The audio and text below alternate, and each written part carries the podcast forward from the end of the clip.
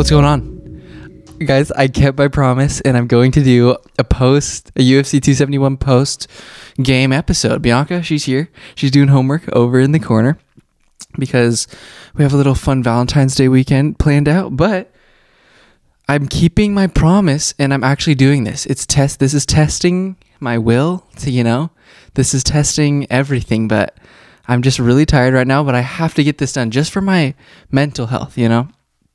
But what an amazing card. Probably, if not by the end of the year, I can almost guarantee this is going to be one of the best cards. Like looking back, just given the fact all this, I mean, the Douglas um, Silva de Andrade fight. What are we doing there? Craziness. Sergey Morozov cracks him, drops him, and then Douglas comes back, even though he has a absolute gasher above his like left or right eye or something. Crazy fight, but there's just a few things that I have to get off my mind and that I have to kind of just um, talk about. So the very first thing we got to give out fighter of the day, and there's a few really good ones, but I think what we have to go, we got to go Jeremiah Wells here over Blood Diamond. Blood Diamond didn't even get to show anything that he was capable of. All the hype, everything. Jeremiah Wells nullified that real quick. But then obviously we have De Silva. He was fantastic. And another prospect that I really liked was AJ Dobson. I haven't seen him fight before, but he looked really good against Jacob. But Jacob, because he looked, he kind of reminded me of like David Onama, you know, where he was stuffing takedowns and he has pretty clean boxing. But Jacob Malkoun just kept taking him down. I was a little bit busy during the Mana Martinez fight, and I was talking to my grandpa, and then literally when Mana hit after getting dominated when he hit him with that spinning back fist. I was like, oh, which was kind of sick, but it was kind of embarrassing. Um, but yeah, there was just the the whole entire card was fantastic. But I, the main guy that sticks out to me was Jeremiah Wells, and then obviously I got to actually give it to Douglas Silva on like the undercard. And then as we got up into the kind of the main the main juice after the um, Ronnie Lawrence, Mana Martinez, like Kyler Phillips, baby. This guy, I don't even know how he lost to Raulian Paiva. He looks so good against Marcelo with that um, armbar, baby. He's gonna be. I, I really want him to, like, he deserves, in my opinion, he deserves a top fifteen opponent because he's so dynamic. He's so much fun to watch, and he's a main eventer. Honestly, like he could headline a card. And then when they were talking about how Bobby King Green needs to headline, I can completely agree with that. But uh, just sticking with Kyler right now, like there's so many fun fights in the bantamweight division for him. He doesn't necessarily have to get like a ranked guy, but getting a dub over a tough Marcelo Rojo, like I honestly believe that gives him, and it was it was pretty definitive as well. And I wouldn't mind maybe like because didn't he fight didn't he fight Yadong, and he beat Song? Wouldn't it be kind of fun to maybe run that back? Is that kind of crazy though? Since that didn't happen too long, that didn't happen that long ago, and Kyler kind of wrecked him a little bit. Song didn't have much for him, but getting because if you rank him with if you match him up with Song, then you're gonna have an opportunity for Kyler to get ranked, and then he can just start climbing the rankings. But I think that would be a fun fight. Even Ricky Simone versus Kyler, but Ricky Simone's probably looking to fight somebody higher up in the rankings for sure. Um, but yeah, I'm just really stoked because basic uh, honestly, the fights that me and Bianca picked, we did really well, honestly. Like I picked Douglas De Silva. I picked wait, I picked Mana Boy. I picked Kyler. I wanted Roxanne. Roxanne looks so good, honestly. Is she's she's stuck on the like she was really good on the feet with Casey. Like she did really well and it was kind of sad to see her go, but Casey's it was like there was a couple passing of the torch moments with the Tai Tuivasa fight and then also with Ro- Roxanne and Casey. Arlovski kind of scraped out a dub there. Okay, these are the main things that we have to talk about uh, according like just to the main card. That's enough with the prelims and stuff. Bobby King Green. When I was doing my little I was doing an episode with Bianca and I was talking about how Bobby King Green versus Joel Alvarez needs to happen, and then I made a new video that didn't happen because they matched him up with uh, um, Arman Tsarukyan, and I made a video about how I want Rafael Fiziev to fight the winner of Arman Tsarukyan versus uh, um, versus Joel Alvarez, and then Rafael Fiziev got to fight against uh, RDA. So that that kind of crashed my plans a little bit, but why not give Bobby King Green the fight, the winner of that fight? Because if anybody deserves to be ranked in the entire UFC, it's definitely Bobby King. I mean, even when this guy loses, he still wins. Against his fight against Thiago Moises was still it, he lost a decision. Nobody has really taken this cat out in a while. I want to see when's the last. He all he has is just okay. The last time he lost via a freaking finish was against Dustin Poirier in 2016. Since then, he's either won or lost decision victories. And then these last few times, he knocked out Al Iaquinta obviously, and then he put on a pretty good performance. He probably his best performance to date against Nasrat. So let's give, even though his he he has only won two of his last four. Like, I guess you could, I guess you could picture it as he's won the last three of five you could say that. That sounds a lot better. Okay, let's do that. So let's give him Joel Alvarez versus Arman Tsarukyan. That's going to be a fire fight. No, he's a tough test for anybody in the division.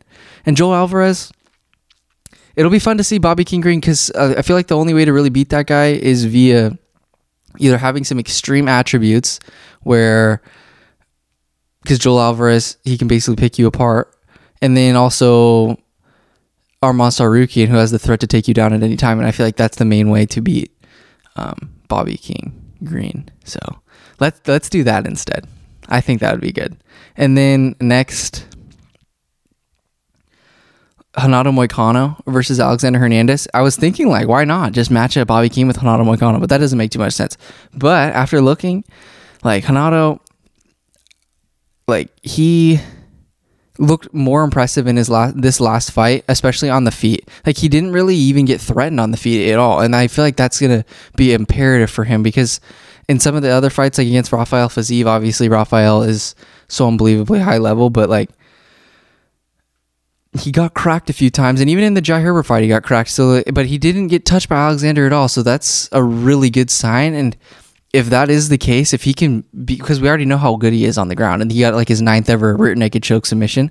So if we matched him up with like another, if I mean, I don't think it's crazy to maybe put him in for a fight to maybe get into the top fifteen because he after this fight against Alexander Hernandez, like he looked legit, and if he gets on the ground with you, he can freaking Charles Oliveira you basically, and he is really similar similar in body type to Charles. So like I was really pumped for Renato. I'm really happy that he's been able to like turn his career around. And if he doesn't get a big check after tonight, that's uh, that's a crime because big Tex. I like what he said after the fight, like Texas, big. uh What did what did he say?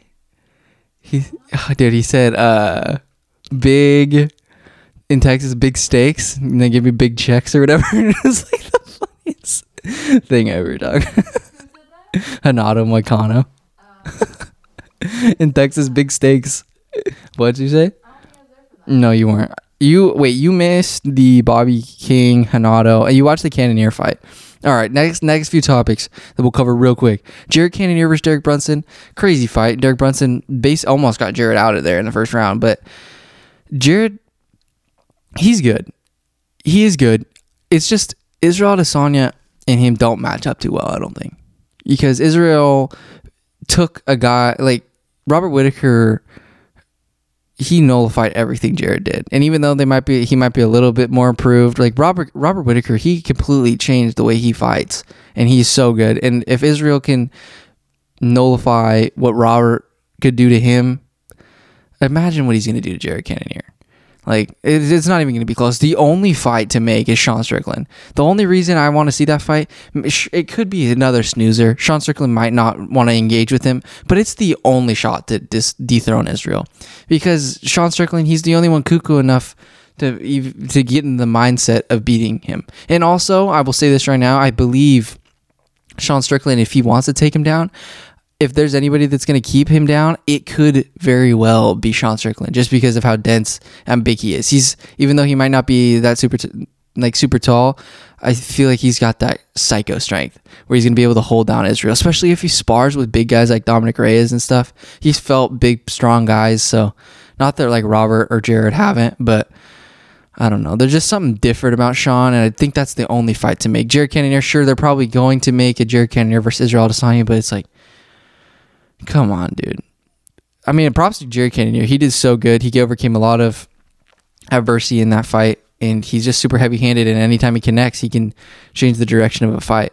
Just like perfect segue, just like Tai Tuivasa can. And Tai Tuivasa, this is like the basically the last thing I want to talk about. Tai Tuivasa deserves interim title shot over anybody, and he just knocked out. I don't even think I've never really seen anybody do what Tai just did to Derrick Lewis, dude. Like he landed an elbow and then Derrick just folded. Derrick looks so good. He cracked him on multiple occasions, but yeah, I'm sold on Tai. Like he's he's legit. He's actually legit. I was kind of questioning him before the Sakai fight. Like, what if this is just kind of a fluke? But Sakai's a high level striker, and then Derrick Lewis. People are scared to get in the um, pocket with him and throw, and Tai's not. And so that's the difference.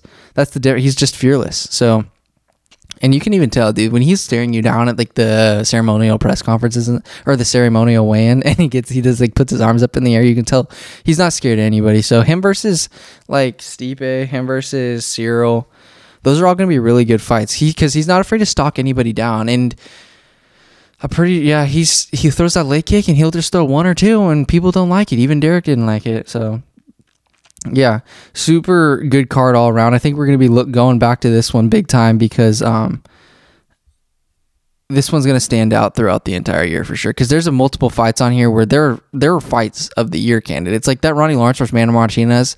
Mana was down and out, and I knew I had faith that he was going to come back, and he ended up giving Ronnie Lawrence trouble, serious trouble. And then obviously the Douglas Silva De Andrade fight was absolutely berserk, and I I never counted him out, even when he was hurt and stuff, I was like, dude, this guy's not going away. And he ended up getting that dub, baby, that rear naked choke. I think, oh, that's, is this a, I don't know what the, like, record is for rear naked chokes on a car, but there was three of them. And even though I know that's like, dude, that's actually kind of wild. There's a lot of similarities, bro. We had, we literally had three rear naked chokes, two knockouts via elbow and then we had two split decisions. That's wild, baby. I don't know. I don't think the Casey O'Neill fight should have been a split decision for sure. The Andrei Arlovski or Jared Vanderaa definitely should have been. But there's a lot of storylines coming out of this fight card, and there's a lot of good guys that I think that this just set the foundation for them to have huge 2022s like Kyler Phillips, Bobby King Green, all these guys. Jacob Malkoun. But I, I cannot wait. I think the main star to watch out for that didn't win was AJ Dobbs, and I was really, I really liked what he did. He kind of gassed out a little bit just because Jacob was so relentless with the takedowns, but he looked really good and athletic, and he got back up to his feet on multiple occasions, and he was hitting him with clean, crisp shots. Like his guard is really tight, and he just throws really good straight shots, and he's finding the target big time. But yeah, tons. To, oh, and I'm, I'm, I can not forget about Maxime Grisham. Grisham looked really good against William Knight. William just couldn't really pull the trigger at all, but lots of really good fights. I'm happy I did this. And, you know, right at 13 minutes, baby. Let's go. So that's kind of my recap for UFC 271. Thank you guys. I know it's this is terrible, but you know it is what it is, and we'll get better at it because I want to keep doing these throughout the throughout the year, and then also it'll probably get better during summertime and stuff when I have less stuff going on. So I'll be more inclined to do it. Less less less obstacles or less stuff to do, you know? Okay. Thank you guys very much. Later.